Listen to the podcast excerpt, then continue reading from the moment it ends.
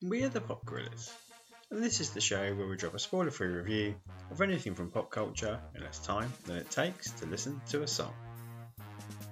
It's astonishing how X Men The Last Stand took two celebrated comic arcs and mutated them together into an adaptation less than the sum of its parts. Many returning characters are done a disservice here, whether through script choice or actor departure. It hurts the instalment without tarnishing the overall franchise legacy.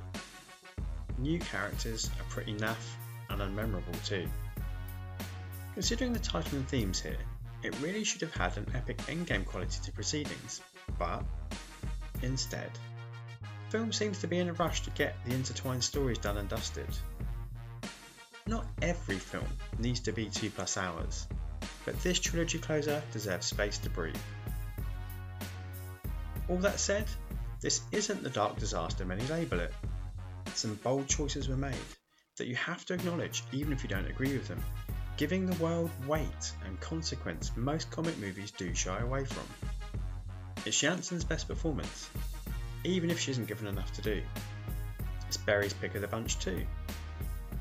Iceman comes of age in a cool moment, whilst Kitty phasing and Juggernaut bashing through walls is a smashing visual. Fastball special fan service also hits the mark. I'm personally going to take a stand and say, although X3 is a drop back in quality from X2, I believe it's actually on a par with the first X Men movie.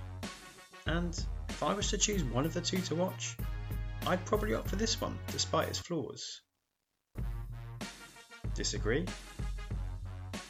Don't you know who I am? I am Jac's Musings, bitch.